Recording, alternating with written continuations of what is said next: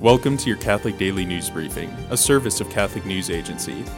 Listen on your smart speaker or wherever you get podcasts. The U.S. Supreme Court will hear oral arguments on Wednesday in a case that has the potential to overturn legalized abortion nationwide. The case of Dobbs v. Jackson Women's Health Organization concerns Mississippi's ban on most abortions after 15 weeks.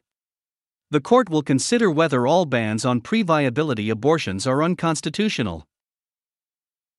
Pope Francis has cancelled public acts of veneration in Rome for the Feast of the Immaculate Conception.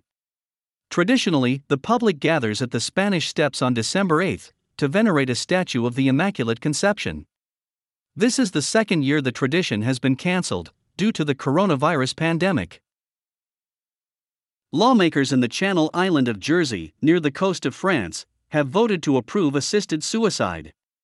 If the island changes its laws, Jersey will be the first place in the British Isles to allow assisted suicide. Do you want to live a joyful life? You must pray.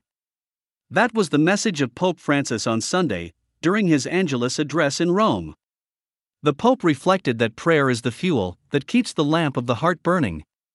He said prayer awakens the soul from sleep and helps the soul focus on what truly matters. Today, the Church celebrates the feast of all the saints of the Seraphic Order.